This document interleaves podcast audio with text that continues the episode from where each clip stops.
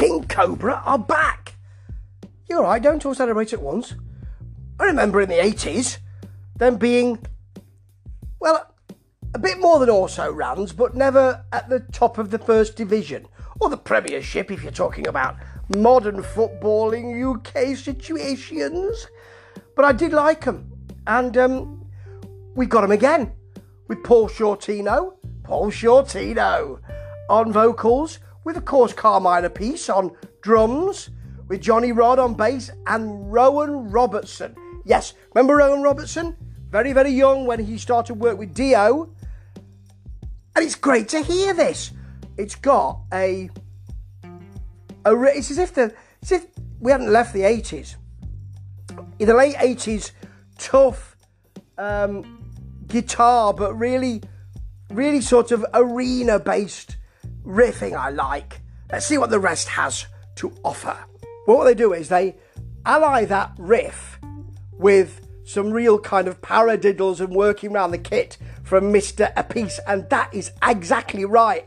Cause, in a way, it's his band. So good to have that. The drums, by the way, sound really big but really sharp. Is that a flying V that I see? I think it is.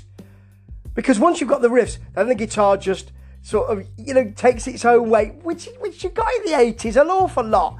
And it looks like they are performing in an underground car park with people walking by. So that couldn't be better, could it, at the moment?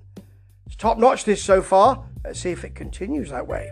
Well, they're playing in different areas because now they're in a subway carriage. And earlier they were playing live, but it looked like the hands in the air had been added later on. I mean, not in a kind of it looks a bit dodgy, but let's keep it going. In a sort of, it's like a cartoon. Let's keep it like that. Still loving this. Well, the track's called We Are Warriors, and that's really what the chorus is.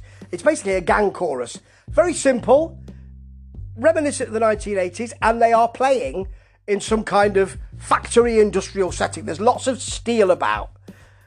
And then when the verse comes in again, they're playing among fires. I do like this. It works on a really simple level for me, and um, quality staying up there. And in the middle, you kind of get a churning ding, ding, ding, ding, ding, ding riff, which actually also has some groove to it as well. Nice. The solo has two parts, really. First of all, I thought it's buried a bit in the mix, this, and then it breaks through. Really good 1980s metallic, but radio metallic video. Uh, solo and video as well, actually. Well, I really like that. There must be a new album coming out because we haven't had one since 2021 when I think Paul Shortino joined the group.